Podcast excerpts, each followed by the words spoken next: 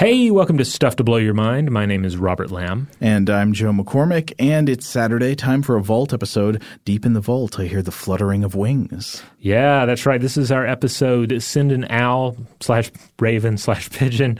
Uh, this episode basically explores the actual use of pigeons Uh, to uh, to relay messages from one point to another, but then also exploring the use of ravens and owls in our various fictions, namely um, uh, the Song of Ice and Fire by George R. R. Martin and J K. Rowling's uh, Harry Potter series. Uh, to what extent do these make sense? Could an owl actually deliver a message? How smart is an owl? How capable of, of being trained is an owl? And likewise, what's the situation with the raven? Uh, this is what uh, these are the, the questions that this episode attempts to answer.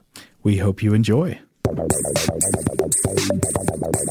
Welcome to Stuff to Blow Your Mind, a production of iHeartRadio's How Stuff Works.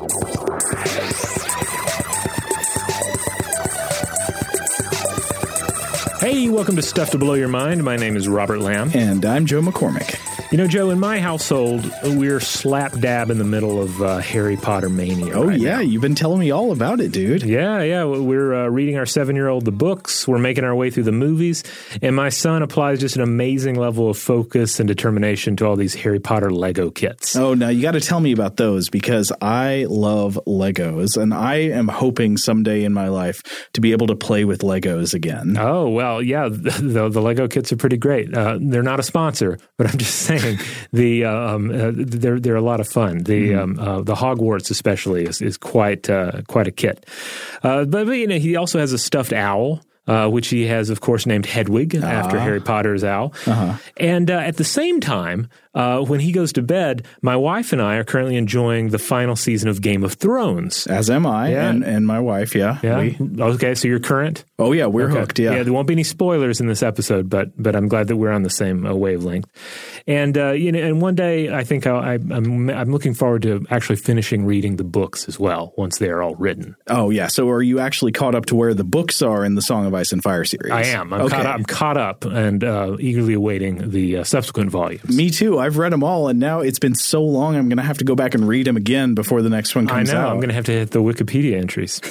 So, in the wizarding world of uh, of the J K. Rowling created, uh, mm-hmm. the magical community, they use owls to send messages back and forth. Mm-hmm. And it's uh, it's beautiful, and it's a subtly magical part of the book, right? Playing on the traditional ideas of witches and wizards having familiars, as well as the very properties of owls that make them seem mystical, right? Their silence, their nocturnal habits, their wise appearance. Uh, but uh, in reality, as we'll discuss, no one actually uses an owl to send messages in the real world. But the more general idea of using birds to send messages is not so magical and not so far-fetched. I guess that's what we're going to be talking about today. Yeah, and likewise, uh, George R. R. Martin's uh, Song of Ice and Fire books mm-hmm. uh, and the H B O uh, T V, T V adaptation Game of Thrones. Uh, now, um, folks, if we call the books Game of Thrones today, don't get on our case. Okay? Right. It's just it's the same thing. It's just what we've been programmed to do at this point. But in both properties, uh, ravens are the bird of choice for members of the Citadel to relay messages to and from various castles, cities, and important locations. Yeah, they're the email of Westeros. Yeah. And uh, you know, it's it's described in the books that these clever messengers usually uh, only function like real-world messenger pigeons, right? They That, that uh, some are smarter and capable of traveling to multiple locations, but for the most part, you're sending a message from one place to another, right? Yeah, that's right. Actually, to uh, without any spoilers, to extremely comic effect sometimes in the T V show, especially, mm-hmm. where like it seems like somebody will write a message, put it on a raven, send it off, and they get results within like a day when it was supposed to travel a thousand miles. I'm not quite sure exactly how that happens. Well, yeah, things have to move a lot, a lot faster in the T V series, right? I think this has led to a lot of memes where like ravens have jetpacks on them and stuff. Well, and then they also have, I believe there's an additional separate species, a white raven, that the, that's used by the Citadel for particularly important messages. Hmm.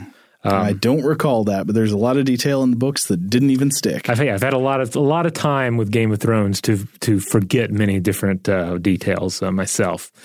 But, uh, you know, I think all this works nicely in the books and the T V series because it puts a an alternative of, uh, universe kind of spin on everything, right? Like in your world, it's a pigeon, but in In uh, in Westeros, it is uh, it is a raven, and then uh, you know it's kind of like some of the other uh, spins that they do, like like having this uh, predominantly polytheistic uh, version of medieval Western culture, um, uh, some of this altered uh, you know vision of how bloodlines and genetics work.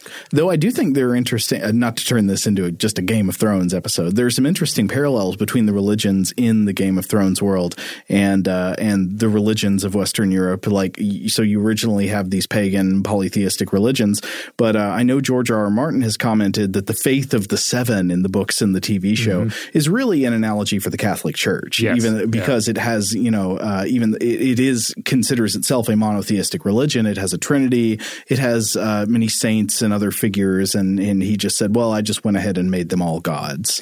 Yeah, he he had, he did a great job of of taking things that were familiar mm-hmm. and tweaking them just a little bit to where they still felt familiar, like you didn't have to, you know, take a running start at uh, understanding the religious world of Game of Thrones, but it was a little bit different, just a, just just a little bit skewed in a way that made it, uh, uh, you know, resonate a little more. Yeah.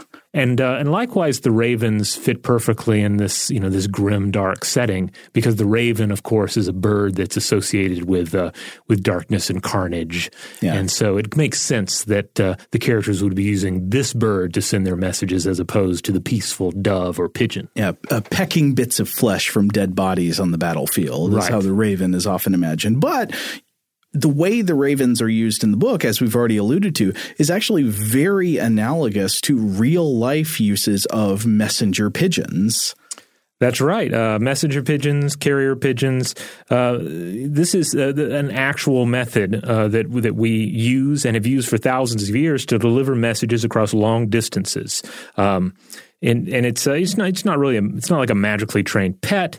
It's more of an animal that will dependently dependently return home after you transport it somewhere else and then let it free. Which is a much less impressive trick, though still impressive. Yes. Uh, I mean, I, it would be pretty amazing if you could just like send one to another city on command and then it would come back. Right. It's like imagine doing it with, say, a gorilla from the local zoo. Uh-huh. Where you're like, I want to send a message to the zoo where this gorilla lives. Uh-huh. Okay, well, I'm going to take one of its gorillas with me uh-huh. uh, when I visit uh, another city. Then I will, I will give the gorilla the message, let the gorilla loose, and the gorilla will, of course, return home, thus delivering the message. So I guess that's where you get the idea. You may have heard the phrase a homing pigeon. Right. Yes, it is returning home. So here we are. Uh, we're talking about pigeons, we're talking about owls, and we're talking about ravens. Mm-hmm. Uh, we figure we, we know that um, uh, homing pigeons, uh, this has been a subject that, that numerous uh, uh, podcasts have covered. I know Josh and Chuck covered uh, uh, homing pigeons a while back on their show. Oh, that doesn't surprise me. Yeah, and uh, and so we, we wanted to, to, to discuss them, but we figured this might spice it up a bit to also discuss them in relation to the owls and the ravens of Uh, the world of Harry Potter, and uh, the world of Westeros. And in doing so, we'll be able to highlight uh, why the pigeon uh, has worked so well for these purposes and why we use the pigeon, and likewise, why we don't actually use ravens and owls. What is it about ravens and owls that that would make them ideal for this sort of work, and then also what pre- you know prevents us from using them for this uh, sort of work uh, to begin with. Well, I say let's go pigeon first. Yeah, let's go. Let's let's hit reality, and then we'll dip our toes into the fantasy a bit. So first of all, you know, let's let's consider some of the you know the the epic facts uh, uh, from the history of homing pigeons uh, that I think. Uh, Uh, should ground their use in a real world that feels as epic as anything from Westeros. Mm-hmm. Uh, so, so first of all, it seems that pigeons were originally domesticated for food uh, in the Middle East and in Europe, much in the same way that uh, the jungle fowl that we now call a chicken was originally domesticated in India and East Asia. Uh, so they were domesticated for their meat, for their eggs, mm-hmm. which uh, uh, the, a pigeon has tiny eggs, but you can eat them. Uh, the pigeon Uh, is maybe not as robust as a modern, uh, you know, hormonally enhanced chicken, uh, but it still is edible. I mean, again, if you've read the uh, Song of Ice and Fire books, one of the common menu items at feasts and stuff is roast squab or stuffed squab. Of mm-hmm. course, squab would be like a young pigeon. Yeah, and you can still find squab on, on menus uh, in various places. Mm-hmm. Now, when we're talking about homing pigeons, the homing pigeon is technically Columba Livia Domestica. That's the domestic version of the rock pigeon, which is just Columba livia.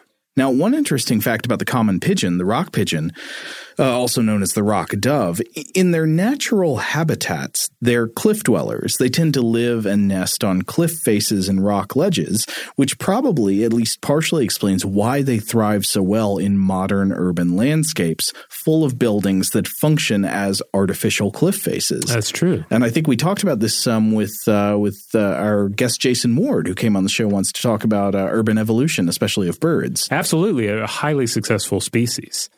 But back before their success was so guaranteed, yeah, they were this uh, this wonderful edible bird mm-hmm. that you could stuff in cages pretty easily. And uh, as you might imagine, people were you know kept their birds, and they uh, in doing so prohibited them from flying away. And as they traveled around with these birds, and then I'm assuming they probably discovered the curious and dependable way that these birds could then return to their home nest across uh, increasingly long distances. Mm. And uh, as such, uh, we have been using bird, these pigeons for thousands of years to deliver messages. Uh, it is a, you know, it is a, it is a pretty ancient practice. Yeah. But it appears to emerge out of this original dest- domestication for food. First you eat them, and then you put them to work. Right. Which, uh, which you know, it sounds rather – this is ultimately we're talking about a very mundane use of the bird, right? We're going to mm. use it for eating, and we're going to use it for delivering messages. But it's also worth noting that pigeons have uh, sacred significance in many cultures, uh, though we often refer to them in doves in that in, in these instances, at least in the English language, right? But pigeon and dove, it's the same thing. Yeah. I mean, we're talking about the about birds from the family Columbidae, which is doves and pigeons. Um, Um, but, you know, we can think to the roles of, say, doves in Christian symbolism, uh, and even as a kind of a secular symbol of peace, right? Uh, releasing doves, um, uh, you know, uh, to is a you know an, a, a symbolic act, right? Uh, likewise, we can tr- go all the way back to ancient Sumerian Mesopotamia, uh, where we see the use of uh, the dove as an associated uh, animal of the goddess uh, Inanna. Ah, we love Inanna on this show. But that's interesting because Inanna has multiple valences. Inanna can be, of course, like a fierce goddess of war who screams death through the re- rebel lands, mm-hmm. or she can be, you know, like a peaceful goddess of fertility. She has kind of both meanings in different contexts, and I wonder which which way the dove comes in. There. Is it like the way we associate doves with peace, or is it the way that doves can be used to send messages and gather intelligence during war? Yeah, I mean, as just as a, a means of conveying information, it can serve both ends, right? But it does really seem like this, you know, this prior relationship of domestication with the pigeon is ultimately what sets it up for use as the carrier bird. Mm-hmm. Um, er- earlier people domesticated them, lived with them, and picked up on, on their abilities. And really the only other bird like, – think think to the other birds that um, have a legacy of domestication. And, uh, and and in each one we can try to imagine to what extent they could have actually been used to carry messages. I mean, you have the, the chicken. It's not going to work. um, the duck, the goose. I mean, I, I'm I guess imagining it, it though. That's the carrier good. Chicken. Yeah. The, yeah, the messenger chicken. That would be like a good cartoon. Well, okay, so the chicken's out. The, the duck and the goose.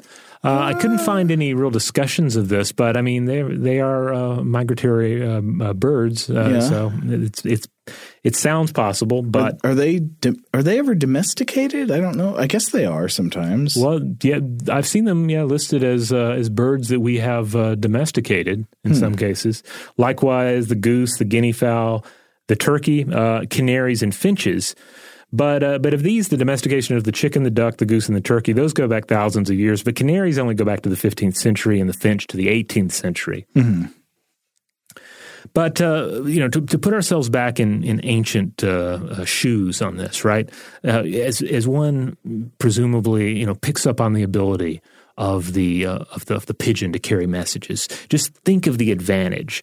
Uh, in a world where message delivery uh, is only as fast as uh, a human or a horse uh, and rider can uh, can travel across uh, either open terrain or more likely a series of winding paths or roads. Yeah, I mean, we take for granted now that we have wired or wireless communication that can send information electronically or whatever. I mean, back then a message had to be physically taken one way or another. Either you tell it to a person and they go deliver it in person, or it had to be carried by hand. Yeah, you had to have a runner carrying it or carrying it to the next runner. Um Oh, and then, yeah, yeah, if you're going from point A to point B, you're probably not able to go in a straight line.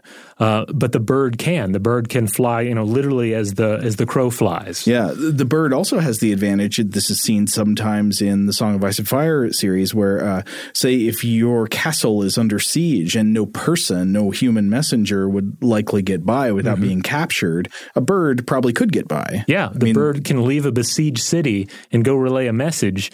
Um, you know, they might try and, and shoot it out of the sky with a with an arrow, but mm.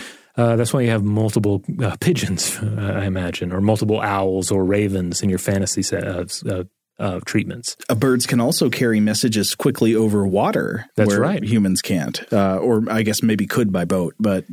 Yeah, it's it's easy to just to sort of focus on the sort of the primitive nature of tying a message to an animal with and and and just forget the tremendous freedom of movement that a bird like a pigeon has. Uh, and then in terms of speed, uh, with a pigeon, we're talking speeds of, of like fifty to sixty miles per hour and uh, up to record speeds. And I think this is, you know, when you're really pushing, when you're racing them, mm-hmm. uh, you can get into the low nineties. Horses, on the other hand, Uh, you're only going to reach what, the, the mid-fifties, and that's going at full gallop. Yeah, and I, that's like a world record for horses. Yeah, that's it's not like, like a common gallop. That's like speed. Really going. And uh, and again, the chances of you being able to send a message by horse at top speed, at record speed, uh, in a straight line, mm-hmm. like on this magical highway that you've built between uh, Fortress A and Fortress B, it's just not. It doesn't stack up against the power, the the, the uh, message delivering power of the pigeon. So to give everybody, uh, you know, some more ideas about just the, the history, the legacy of um, of carrier pigeon use, I was looking at uh, The Hallowed History of the Carrier Pigeon by Mary Bloom. This is from the New York Times, two thousand four.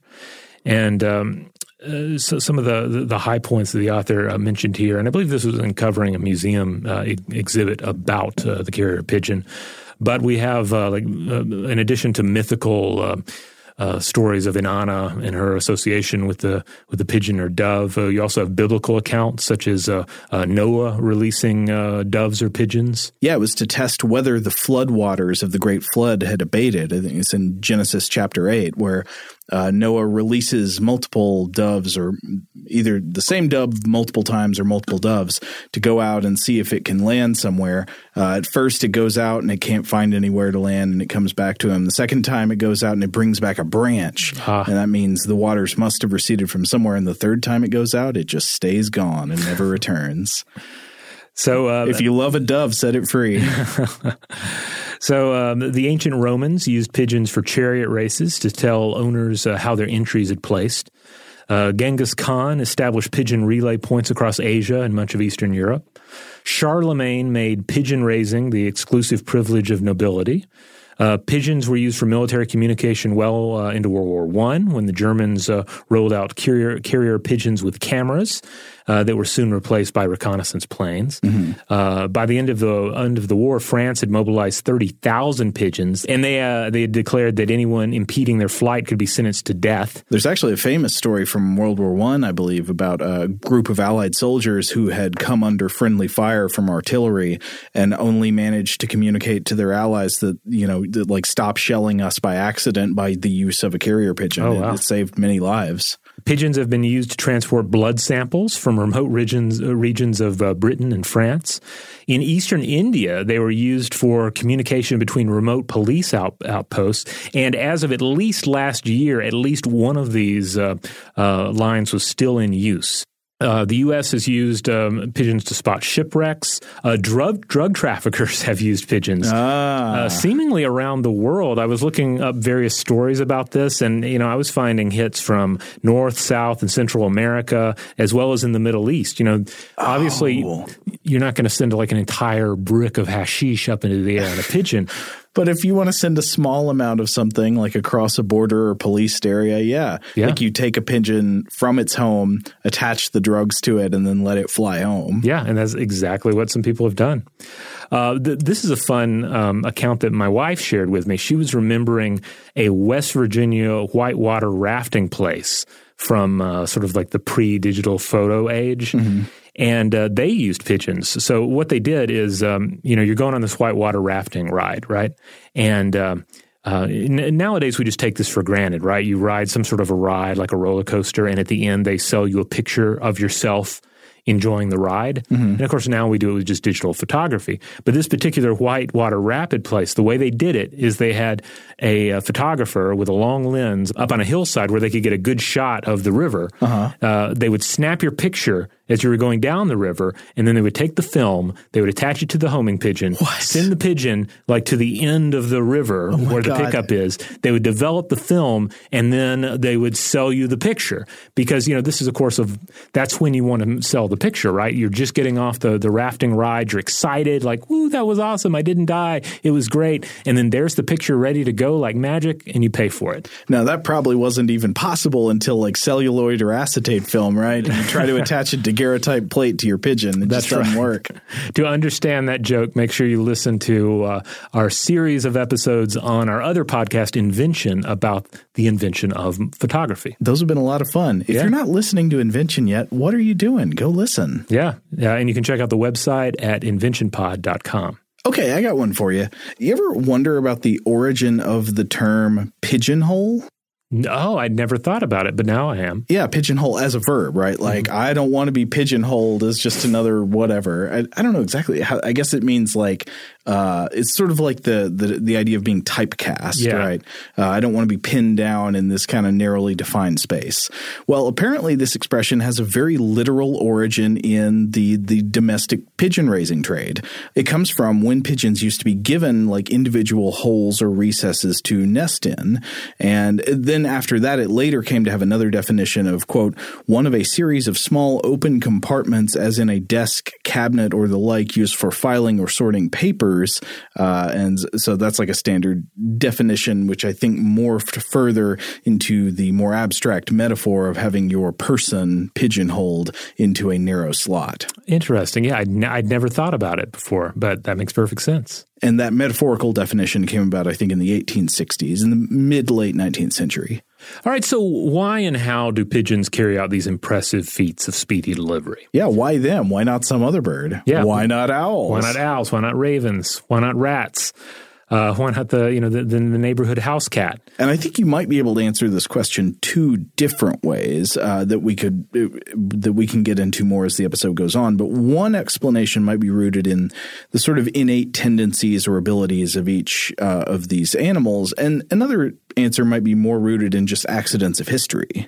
Yeah, yeah, I, th- I think so. Like we already touched on the fact that the the pigeon was domesticated uh, seemingly originally for food. Mm-hmm. And so that kind of like provided the uh, the groundwork for further uh, domestic uses of the animal. Yes, but it is certainly true that pigeons have some very impressive qualities when it comes to navigation and long-distance travel.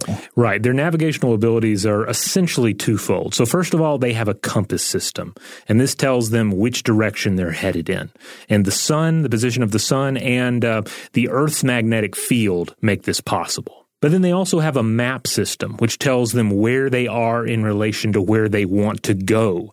Now, and it's this ability that is a lot more controversial, that we have uh, sort of competing hypotheses, uh, competing theories uh, about how they're actually working. So it's not totally settled exactly all of the methods that pigeons have to navigate the way they do and find their way back home. Right. There's still there's still research ongoing yeah. as to what's going on. And, and complicating all of this is the release site bias.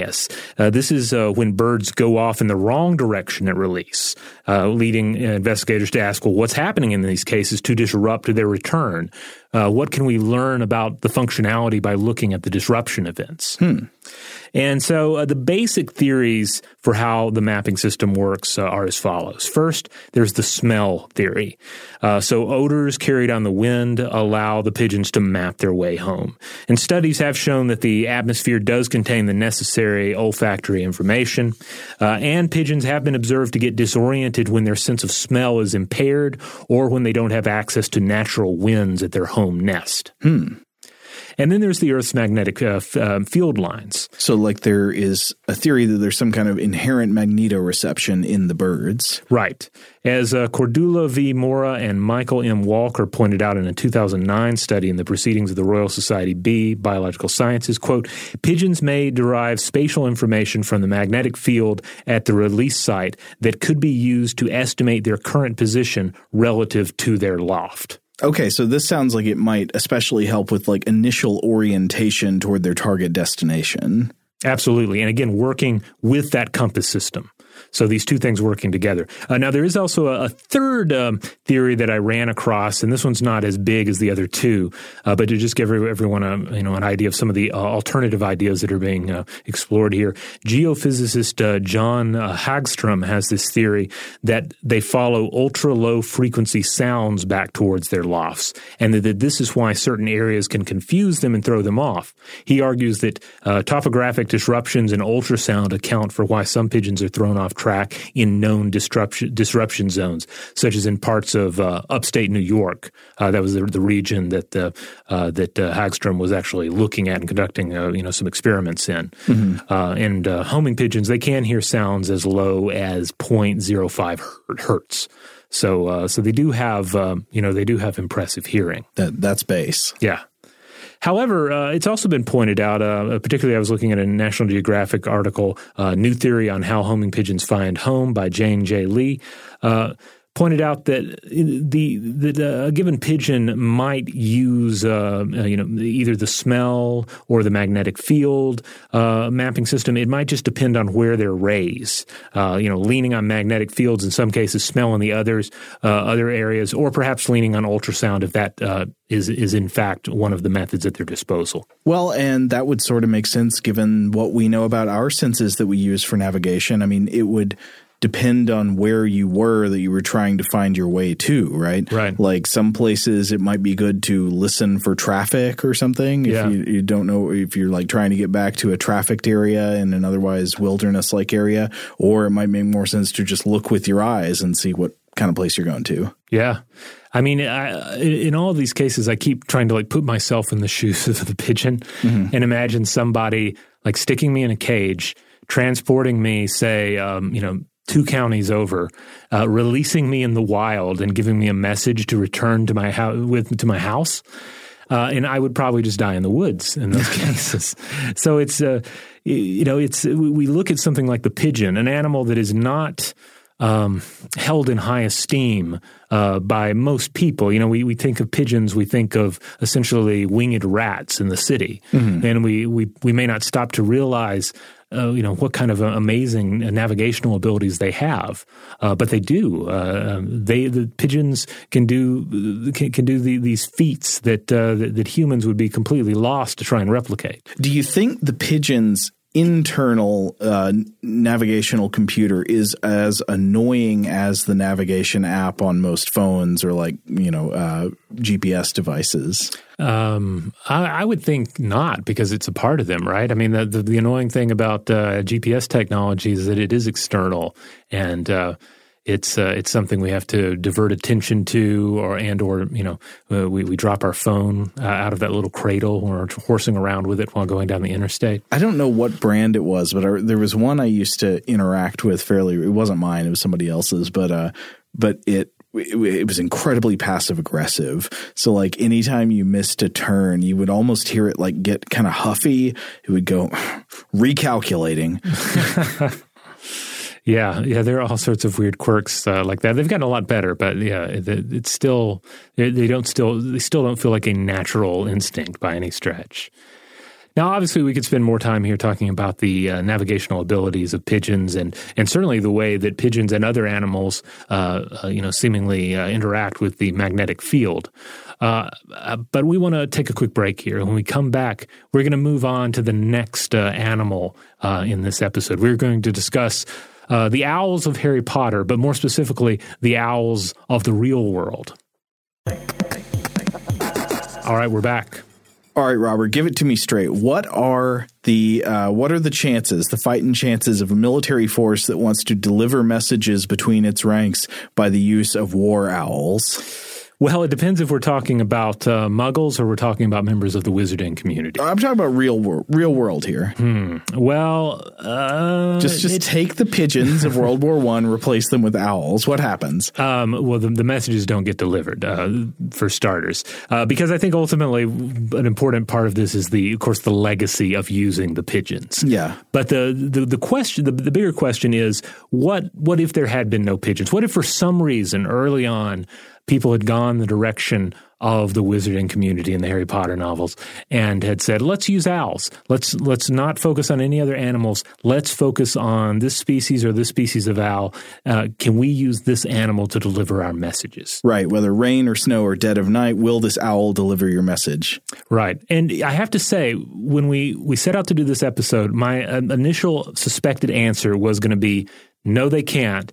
And I suspected that the reason was going to be that owls are dumb. What? That owls are like really dumb because, and this is this is like this is pre-research, but I've I found that multiple bird shows that I go to, you know, uh, bird shows or uh, like wildlife rescue uh, places, places where they have, say, an owl that can't be re-released into the wild because it has a damaged wing, and so it's used for educational purposes. Mm-hmm. Multiple times.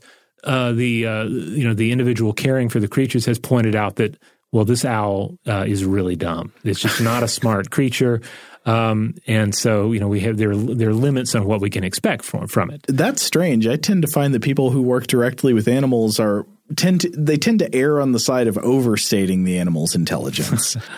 Well, and, and I don't mean to speak for every like wildlife ref, rescue um, uh, individual out there or bird show uh, worker, et cetera. Uh, but, uh, you know, it stood out to me, and it probably stood out to me because there is this idea of the wise owl, mm-hmm. you know. Um, Uh, you know, it's, it's firmly established uh, not only in pop culture but in our mythic traditions. The owl was the bird of Athena, the Greek uh, goddess of wisdom. Uh, they were thought to see the future, and of course their uh, nocturnal nature and their silent flight made them creatures of occult fascination. The Romans saw them as portents of doom. Uh, they fulfill a number of roles among the native peoples of North and South America, ranging from dire omens to Uh, you know, actual spirits of the dead. Mm-hmm. And in some some traditions, the owl is a, an evil creature. Uh, and in other times, it you know, it's associated with a goddess, uh, as in Athena's case, or uh, in Welsh mythology, the goddess uh, uh, Brlodawedd is associated with the owl. It is not hard at all to imagine how owls could come to occupy a, a place of like a terrifying spiritual power, because have you ever been out in the woods at night and heard an owl? Oh, yeah. It's I mean, it's a cliche now because it's in the movies and all that. But in person, it is freaky. Yes. Yeah. And then they have enormous eyes, which uh-huh. you can't help but lock eyes with the owl. And it's uh, it's intimidating to, to look at them. They're just and they're just fascinating, uh, impressive uh, specimens.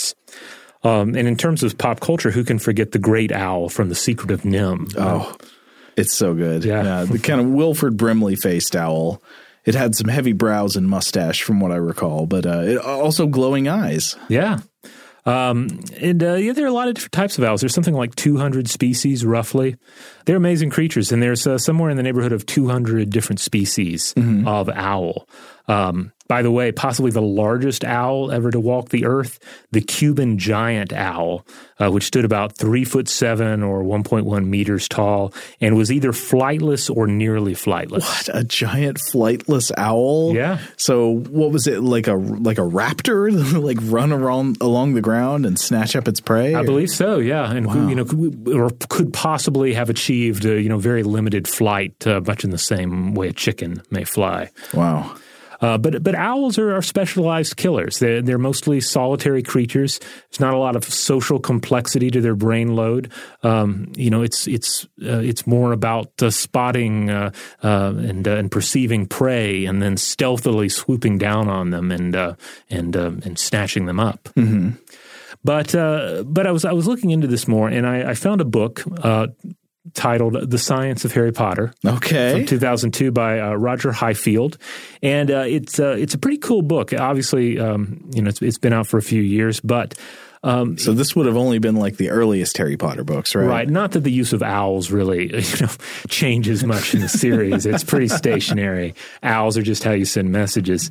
Uh, but the, the major reason he says that owls wouldn't be ideal for this sort of work is that most of them are rather sedentary. So they don't migrate, uh, and migratory skills, uh, you know, would be ideal for this sort of messaging work. Um, it's it's kind of like if you've heard, uh, I know you and I have heard this uh, uh, presented in t- kind of like a, a self-defense Uh, scenario mm-hmm. by saying that if, if someone is looking to, say, rob you on the street, mm-hmm. uh, they have a – I remember the, the the term used was they have a small office. They have a small work area, and you want to get out of that work area because there's like just a – you know, it's like a, a, a pickpocket or a robber is working mm-hmm. like within like one street worth of area. Yeah. And that's the the similar case with a lot of predatory organisms.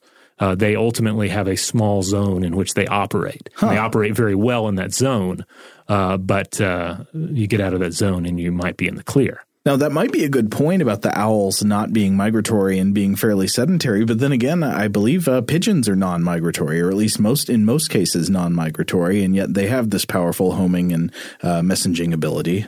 And then also, I mean, Highfield uh, does acknowledge that we do have some owls that are migratory. So you have, uh, I think, uh, two out of the five native U K owl species uh, are migratory in nature and in theory could handle the ranges involved in most Potter World letters. Um, and they have great eyesight, which would be useful as well. So we think of like the ways that these, uh, uh, you know, that, that, a, that a given uh, messenger species would uh, find the places it needs to go. Well, the owl has uh, excellent eyesight. Could be it would be very useful. Now, as for their brain power, um, he's, he pointed out that there had not been a lot of uh, systematic study of owl brain power. Uh, but this would have been two thousand two. Right. But he said, but he also acknowledged that, you know, there had been some uh, some work in, uh, you know, looking at the memory of barn owls, specifically by Eric Knudsen at Stanford University. And that research seemed, seemed to show that they did have solid working memories. Um While, uh, on the other hand, some owl species uh, were considered to be, quote, rather dim uh, due to their the predatory niche that they depended on. Now, but of course, in all of this, anytime we're talking about animal intelligence, mm-hmm. we're, it's always a bit unfair, right? Because ultimately, uh, a given species is as intelligent as it needs to be for what it does. Right.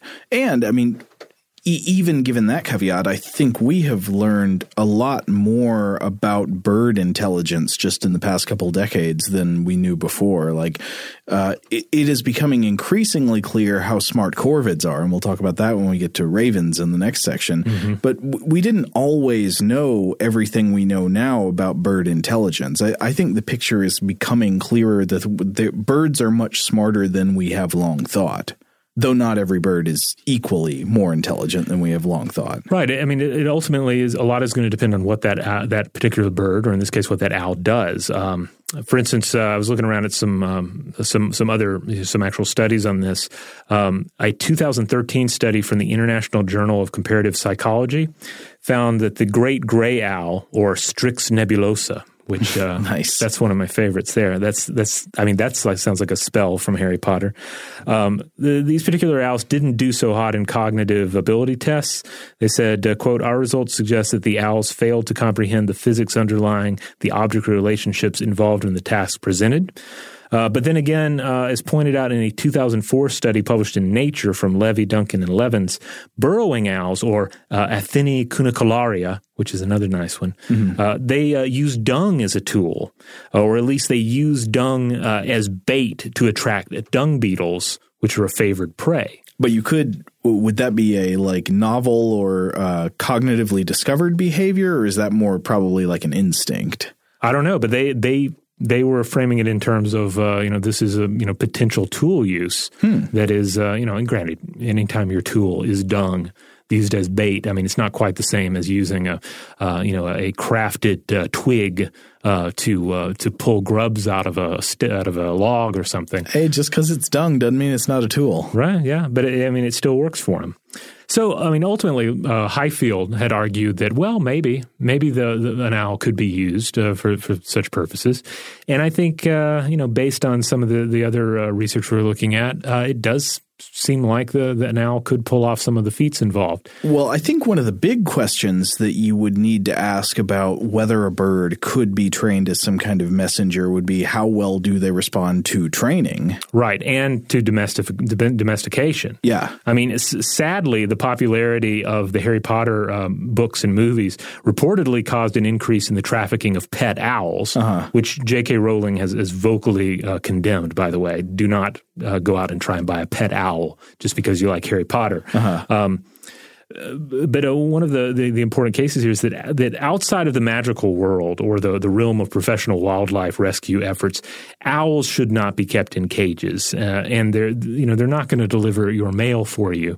Uh, but but more to the point, they, you know handling pigeons is one thing, stuffing them in and out of cages by hand is one thing, but an owl has some pretty vicious talons that can certainly send you to the hospital. So owls are just generally not good candidates for domestication, right? Outside of A, a magical, um, you know, fantasy series. Yeah, uh, it, it doesn't sound like the talons alone would give me pause.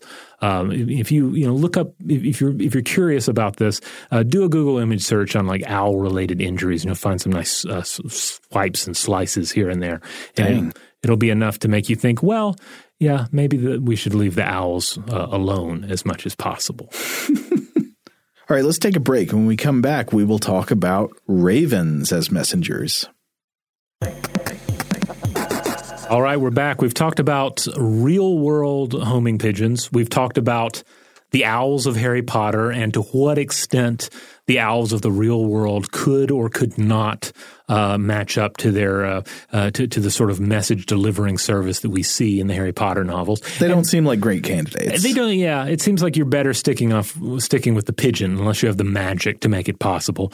Uh, so let's turn now to Game of Thrones, to Westeros, and the use of ravens. Uh, why are we not using ravens? And if we really wanted to, could we use ravens to deliver our messages? Uh, this one, I think uh, the prospect. Aspects are different, but maybe a little bit better than owls. So you mentioned in mythology earlier that uh, you talked about the doves of the Noah story in the mm-hmm. book of Genesis. You know, Noah releases doves, and eventually they let him know that all the waters are gone from the earth. But don't forget, there's another part of the story that's very strange, doesn't necessarily really seem to add up to anything. But Noah actually sends out a raven first. Huh. It's kind of hard to tell what the raven is supposed to be doing in the story.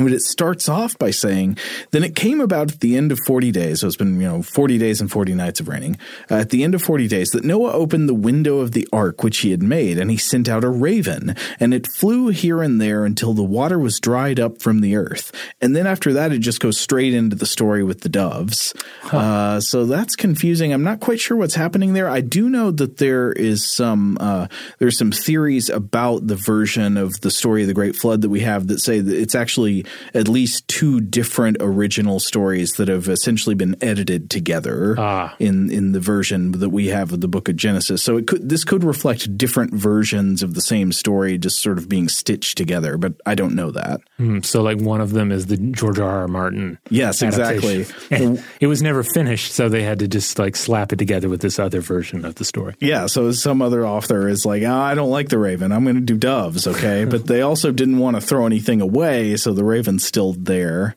But yeah, anyway, that's one of those interesting little textual mysteries. uh, so, but yeah, the question, would ravens be good messenger birds as in Game of Thrones? Now, in the world of George R. R. Martin's Song of Ice and Fire uh, and the T V show Game of Thrones, the people of Westeros, they use ravens mainly to send long-distance messages like we're talking about, much very, very comparable to the way people have used messenger pigeons. There's a scene where Maester Aemon, the the maester, like the sort of uh, learned person at mm-hmm. the uh, up at the wall, tells Jon Snow, quote, doves and pigeons can also be trained to carry messages, though the raven is a stronger flyer, larger, bolder, far more clever, better able to defend itself against hawks. So I, I think we should keep that in mind, and we'll come back to it later to see whether Maester Aemon's mostly or not on the money there. Okay. Uh, the first thing we should look at, of course, is whether, in fact, ravens are far more clever. And I think the answer to this is a resounding yes. Yeah, and this was, I guess, before we went into the research, my suspicion was they might be too clever. Like that, that and, and this may be, you know, unfounded uh, bias, but it was like mm-hmm. maybe – Maybe the owl is too dumb.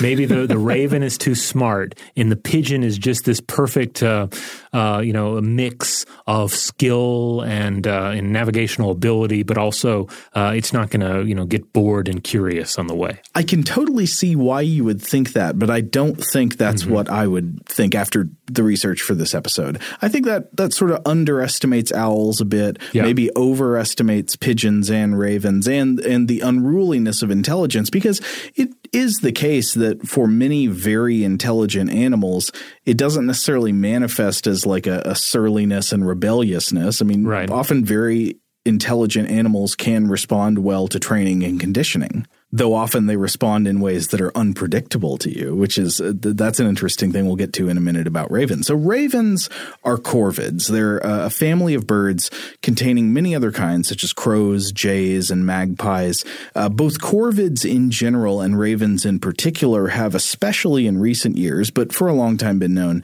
to be extremely intelligent, and uh, especially in recent years we've gotten these studies that show these startling displays of intelligence in lab conditions. And there are tons of examples of this. If you want a whole episode focused on this subject, go back to the one we did a couple of years ago called The Unsettling Depths of Bird Intelligence. Oh, yeah, that was a good one. That we also talked a little mythology in that one. I remember uh, mm. Hugin and Munin. Oh, yeah, the Norse mythology. Yeah, they uh, represent ravens. Aspects of what Odin's uh, memory is. His thoughts and his memory. Yes, yeah. yes. Uh, yeah, and we also talked about it with Jason Ward when he came on the show. Mm, yes. yes. Uh, to talk about the birds of the city. But, uh, yeah, there are just so many interesting stories about what corvids and ravens in particular can do.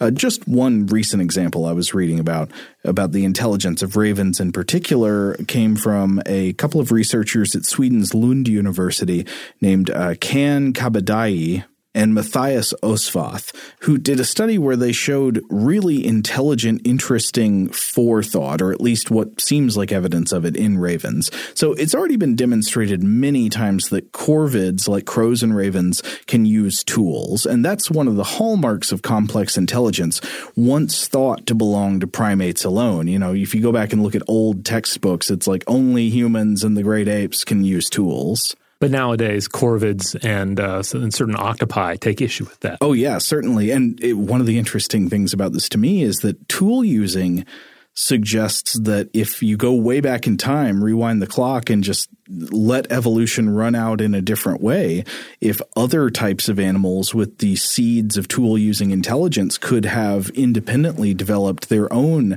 technological civilization the way primates like us did. Yeah. What sort of world would it be if it was a world of uh, corvid uh, technology? Raven world.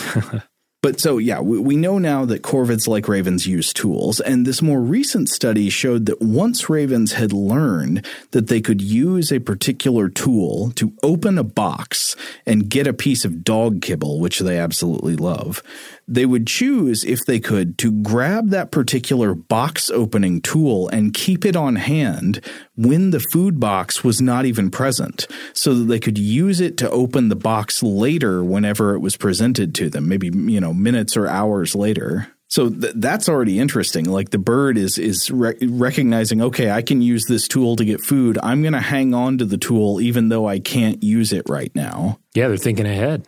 Also, the same researchers demonstrated evidence that ravens on average have a pretty strong ability to delay gratification to get better rewards. Ah, like the, the as, as demonstrated in humans with the marshmallow test. Yeah, yeah. So, uh, of course, the classic marshmallow test. I, why am I getting a tickle that, that somehow people have questioned the setting of that test now? Uh, well, uh, there's certainly been a legacy of uh, reproducing the test and altering the uh, yeah. different different versions of the test. Well, maybe yeah, I I don't remember what that is off the top of my head. Maybe we can revisit that in the future. Yeah, that would be a fun one. Yeah. The basic idea is like, you know, if you can not eat this marshmallow for five minutes, you'll get three marshmallows yeah. or something. Um, and and they do a version of that kind of thing with different animals to test their abilities. By and large, animals are terrible at this, just hopeless. You know, they live in the moment. They have impulses immediately. If a piece of food is in front of them, they're going to eat it. But in this uh, this current group, what the study found is that when you give the ravens a choice between, okay, you can grab an okay piece of food right now, or you can grab a tool or a bartering token that the ravens have learned can be used to access a better, more delicious piece of food later.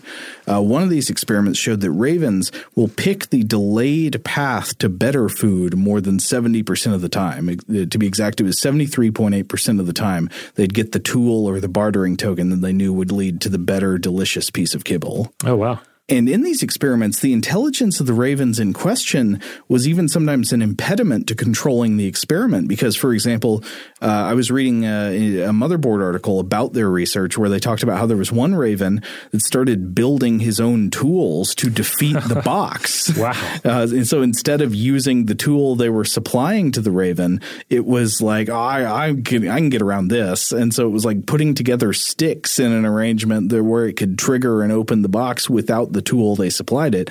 And also that one raven apparently started trying to teach the other ravens how to exploit the box. Oh, wow. And neurologically speaking, it's been shown, for example, in a twenty sixteen paper in P N A S by Olkowicz et al., that birds like corvids and some parrots have an enormous number of neurons packed into the forebrain areas. Uh, quote, large parrots and corvids have the same or greater forebrain neuron counts as monkeys with much larger brains. Avian brains thus have the potential to provide much higher cognitive power per unit mass than do mammalian brains. So, you know, mammals, primates like us, we've got bigger brains than birds do. But it seems like birds are really packing in the neuron connections in there to make make more with less matter. But there are also really startling uh, examples of social intelligence in corvids like ravens. Like uh, there are stories of how bird trainers who have close relationships with pet ravens can train these ravens to follow and fly ahead of them. Uh, there was even video I was watching before we came in here of a B B C Earth segment where they had a raven trainer who had a relationship, a previous existing relationship mm-hmm. with this raven that he'd trained for a long time. And this guy was riding along on the side of a fast-moving truck with the raven just like flying along, chasing after him, trying to land on his arm. So, I mean, that kind of activity, you know, like the raven chasing after him, makes me think, okay, I see potential possibility for like a, a delivery system involving ravens. It doesn't seem entirely out of the question. You know, I'm just remembering when we did this earlier episode on bird intelligence, one of the things uh, we did was uh, I interviewed one of the researchers who'd worked on a paper that we talked about in that episode on on bird intelligence, uh, uh, the researcher Onur Güntürkün. Oh, yes. And you know, I, I was asking him about the differences in cognitive ability between different bird species and basically the question of like, have we underestimated all birds? Or is it like just basically corvids and parrots that are smarter than we thought? And he was pretty generous in his estimate of all birds, though, of course, corvids and parrots, he said, you know, essentially there's no major cognitive difference between what they can do and what primates can do. Hmm. Uh, so, you know, he's putting them like way up there on the cognitive ladder. Like they're much smarter than we realized for a long time. But even birds like pigeons and chickens, he put more on the level of like mice and rats, which, you know, I think the average person would probably assume that, oh, mice are a lot smarter than pigeons. That uh, that's not necessarily true. Yeah. And then the idea that a chicken is up there as well. I mean, checkmate uh, Werner Herzog. Yeah, that's right. Who I believe what he was he, Herzog had said that uh, something about there being just this like um, the overwhelming yeah. immensity of stupidity in yes, the eyes looking look back the, at you yeah, from a chicken. The eyes of a chicken. I think what he's seeing there is not stupidity. He's seeing like profound ancient magic. That chicken is a dinosaur. Yeah. Uh, the, it, I mean, birds are, again, dinosaurs. They are the avian dinosaurs. They're the dinosaurs that are left. And he is seeing a lineage going back tens of millions of years. All the way to the Jungi. Sorry, some deep cuts on Werner Herzog uh, oh. uh, interviews uh, here. But can't go too deep. Uh, but anyway, I think it is fair to say that ravens are much more strikingly intelligent than pigeons, but also that pigeons are probably more intelligent than people usually give them credit for. Um, one, one interesting and funny Game of Thrones parallel I came across. There's a scene in the in the Song of Ice and Fire books where, you know, the three-eyed crow in the books. He's called the three-eyed crow in the books and the three-eyed raven in the show. Okay. The guy played by Max von Sydow in oh, the show. Yes. Uh, in the books, he you know he's talking to young Bran Stark, which another side note I just found out uh, uh, the other day that Bran in Welsh, I believe, means raven or means oh, crow. Nice. Uh, but he, he's speaking to the character Bran Stark, and he says, "It was the singers who taught the first men to send messages by raven, but in those days the birds would speak the words. Oh. The trees remember, but men forget, and so now they write the messages on parchment and tie them round the feet of the birds who have never shared their skin." So I think this is different because he's talking about warging and magical stuff right. that's in the books, but he's saying it used to be that you'd like tell the message to the raven, and mm-hmm. the raven would go carry the message. And when it got there, it didn't let you didn't have to take a tag of parchment off its leg. It would just tell you the message. And this actually does have some basis in reality because ravens, much like parrots, can be trained to mimic human sounds like talking, even better than parrots in some cases. Oh, wow. And if you don't believe me, look it up. There are videos of this online. Talking ravens. It's creepy. No, it's not creepy. It's gorgeous. Yeah, well, that that's amazing because yeah, I would have just have assumed assumed that you know this was just a purely magical wrinkle uh, in the world building here.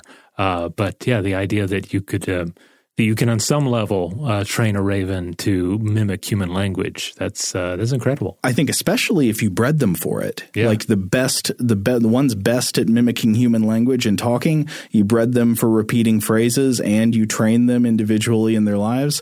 I don't know. I think it, it's not out of the question. But I don't know of any cases in the real world where there have been like breeding programs to try to bring out like the best talking ravens. Right. Or even, I mean, I don't even know to what extent that's been done with uh, with parrots. I, I didn't yeah, look into sure. that at all. I wonder. Uh, Uh, anyway, uh, a few other things of note. So I was reading about uh, the University of Vienna biologist Matthias Claudio Loretto speaking to uh, the writer Ella Davies for The Guardian in twenty seventeen on the question of ravens as messengers. So they're directly addressing this question from the, the Game of Thrones show. And so Loretto is a researcher who works with ravens, and he said the following. So he said they're good flyers, uh, maybe not well suited to quickly crossing long distances. Uh, some bird species are already biologically adapted to rapid long-distance migrations. Ravens are not one of them. Uh, basically everywhere except in the Arctic, ravens are, quote, non-migratory and move rather opportunistically. That said, they can sometimes fly across moderately long distances. And now I'm trying to think back to my, my maps of Westeros and exactly what sort of distances we're talking about between, say, um, uh, the Wall and uh, Winterfell. I think it's supposed to be pretty far. I think I remember off the top of my head that the Westeros is supposed to be roughly the size of the continent of South America. Okay. Uh, but to mention specifics about uh, ravens' traveling abilities, uh, that that researcher I just mentioned, Loretto, and uh, a couple of other researchers published a study in Current Zoology in twenty sixteen that G P S-tagged ravens to track their natural movements out in the wild. And they found a, a maximum movement range for one day of, uh, of about one hundred sixty kilometers. That was the maximum. Uh, but this was not common, and it's way less than the daily traveling distance of, say, a car. You know, uh, and a lot of ravens, mostly what they did, the researchers discovered, was they hung around, quote, anthropogenic food sources. That's okay. Not surprising. You know, like people, like the bodies of, of the dead that have been uh, put up on pikes by uh, that, some victorious army. That absolutely would be an anthropogenic food source. Mm-hmm. I imagine this is more likely uh, kind of a pizza rat scenario. Oh, yeah. Okay. Uh, but uh, in terms of how fast they traveled, they could be found traveling at speeds of up to forty kilometers per hour or about twenty-five miles per hour. Um, so let's see how this matches up against the Maester Raymond quote I read earlier about why ravens are better than pigeons at, at delivering messages. So compared to the pigeon, Maester Raymond says a raven is a stronger flyer, larger, bolder, far more clever, and better, better able to defend itself against hawks. So uh, when he says that a raven is a stronger flyer than the pigeon, it's hard to know exactly what he means there. It would depend on what stronger means. But in general, I don't think that's true. If it means faster, that seems to be a no because the raven's normal top range of traveling speed looks like it's about forty kilometers an hour. And as we saw earlier, you mentioned uh, the, the pigeon flies more than double that speed and generally flies a lot farther. Now, if he means by stronger, he means like more acrobatic. That could be true. Ravens do have some kind of – they got some good moves. Mm-hmm. Like, and uh, you can – if you watch raven flight in slow motion, it can be very cool because they'll do like flips and twists and fly upside down and all kind of strange stuff. Now, in addition to the speed and distance of travel, I haven't seen any indication that ravens have the same kind of long-range navigational abilities that pigeons do. They obviously have some kind of navigational abilities, but I've not seen evidence that theirs uh, has been shown to be of the same power as that of the homing pigeon. So the whole ability to find their way back home from great distance, that that may be more unique to the pigeon. Now, the part where he says it's more clever, that's absolutely true, undoubtedly more clever. Uh, but does that matter much in delivering messages? I don't know. How clever does it have to be to just get something from one place to another? Right. I mean, if they're not actively engaging in, in spycraft, if they're just uh, d- taking a, a message and delivering it uh, without getting snatched up by a hawk from one fortress to another, Uh, yeah, how, how, what do you need? I will come back to something you just mentioned there, though.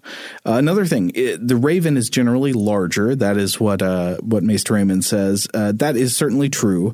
But does this matter if it's just delivering a small message written on a piece of paper? I mean, yeah. It might be able to carry a heavier load if it needed to deliver something big. I mean, if you're smuggling milk of the poppy around, I guess right. It might come in handy. But yes. But yeah, for just a message, uh, what's that going to matter? Yeah, he says it's bolder. I don't know exactly what that means, but I think that's probably true. If it means like more aggressive, more likely to approach unfamiliar objects, execute its training, you know, ravens are I, I think it fits that they are smart and bold and they'll do what they need to do.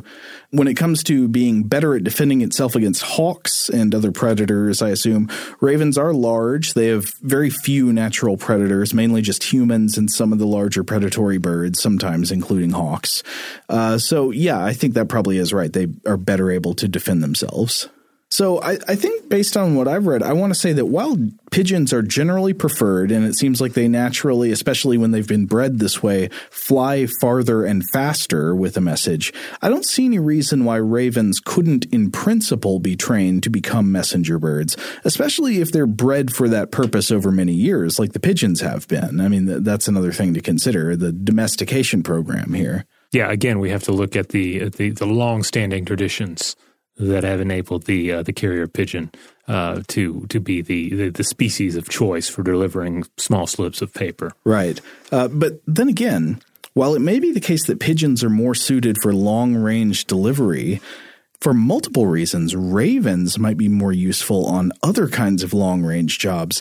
I would say, for example, if you wanted to train an animal to actively do spying or reconnaissance of some kind, mm. like I could imagine that you might be able to train ravens to go into an enemy encampment and recover certain kinds of objects and bring them home to you, uh, probably better than you could train a pigeon to do something like that. Mm. Like if you were to train a raven – Uh, like basically where the, the raven knew that if it found a flash drive, yes, uh, it could return that and get a special treat. Yes. And then you would just, you know, receive flash drives and hopefully they would have something uh, of, of, of interest on them. Yeah. And I think there are some reports that throughout history, ravens have been rumored to have been considered for uh, for like war surveillance and, and espionage purposes. I, mm-hmm. I don't know to what extent they've ever been fully used, especially not to the extent that pigeons have been. But there's your movie setup, uh, Raven James Bond. You know, I was trying to think of um, examples of other messenger animals in fiction, mm-hmm. and nothing was really coming to mind except for the um, – I, did, I, I didn't read the book series. My wife read the, the books, but the, the, at least the television series, The Magicians, mm-hmm. uh, that airs on uh, Sci-Fi, they have these talking rabbits that they'll share, these messenger rabbits, and they'll just sort of uh, pop into existence on, say, your table, and then they'll speak in this um, uh, this kind of like weird, uh, uh, almost Gilbert Godfrey-ish uh, voice to deliver the message. Wow. Yeah. But uh, nobody, it's not, we're not even going to consider the possibility of messenger rabbits uh, here on this podcast. I think we should consider messenger Sicilians, the like underground amphibians that burrow through the earth until they get to their target and then they give you the message. And messenger it's, worms. It's dirty. It's dirty by the time it arrives. There's some significant slime. Yeah. Well, I, I wonder if there are any other really fascinating treatments out there. I mean, ultimately, the bird a bird is going to give you the best bang for your buck, right? It's going to be able to to to to fly. It's going to be able to travel in a straight line. Mm-hmm. Uh, it's going to be able to to execute a fair amount of uh, you know reasonable like uh, stealth and avoidance of threats. And they're smarter than we thought. Yeah, unless I don't know in West in Waterworld, did they have uh, like messenger fish that they used? Or anything? Even that wouldn't be as good as a messenger bird, though. No. Yeah. Messenger rats. I don't know. Uh, well, at any rate, uh, if you're out here out there listening to this episode, perhaps you have encountered another messenger animal or another variety of messenger bird uh, in fiction, and you'd like to share that with us. Uh, likewise, uh, a lot of people still raise pigeons. I have a friend who uh, who just picked up um, raising uh, carrier pigeons. Oh, yeah? So perhaps uh, some of you out there have some expertise with pigeons that you would like to share. Perhaps you have some expertise with uh, with owls or ravens you would like to share. You have some insight on uh, the intellect of uh, of the raven or the owl or the pigeon. Uh, obviously, we would love to hear from you. In the meantime, if you want to check out more episodes of Stuff to Blow Your Mind, head on over to stuff to blow your mind dot com. That's where you'll find all the episodes. You'll find links out to social media accounts. Uh, you'll find a link to our store. Uh, that's a cool way to support the show. But the best way to support the show is to rate and review us wherever you have the power to do so. And make sure you have subscribed. And, uh, hey, make sure you subscribe to Invention as well. We already talked about it once uh, in the show, but invention pod dot com, that's where you'll find it. But you can also find that podcast wherever you get your podcasts. Huge thanks, as always, to our excellent audio producers, Alex Williams and Tari Harrison. If you would like to get in touch with us with feedback on this episode or any other, to suggest a topic for the future, or just to say hello, you can email us at contact at stuff to blow your mind dot com.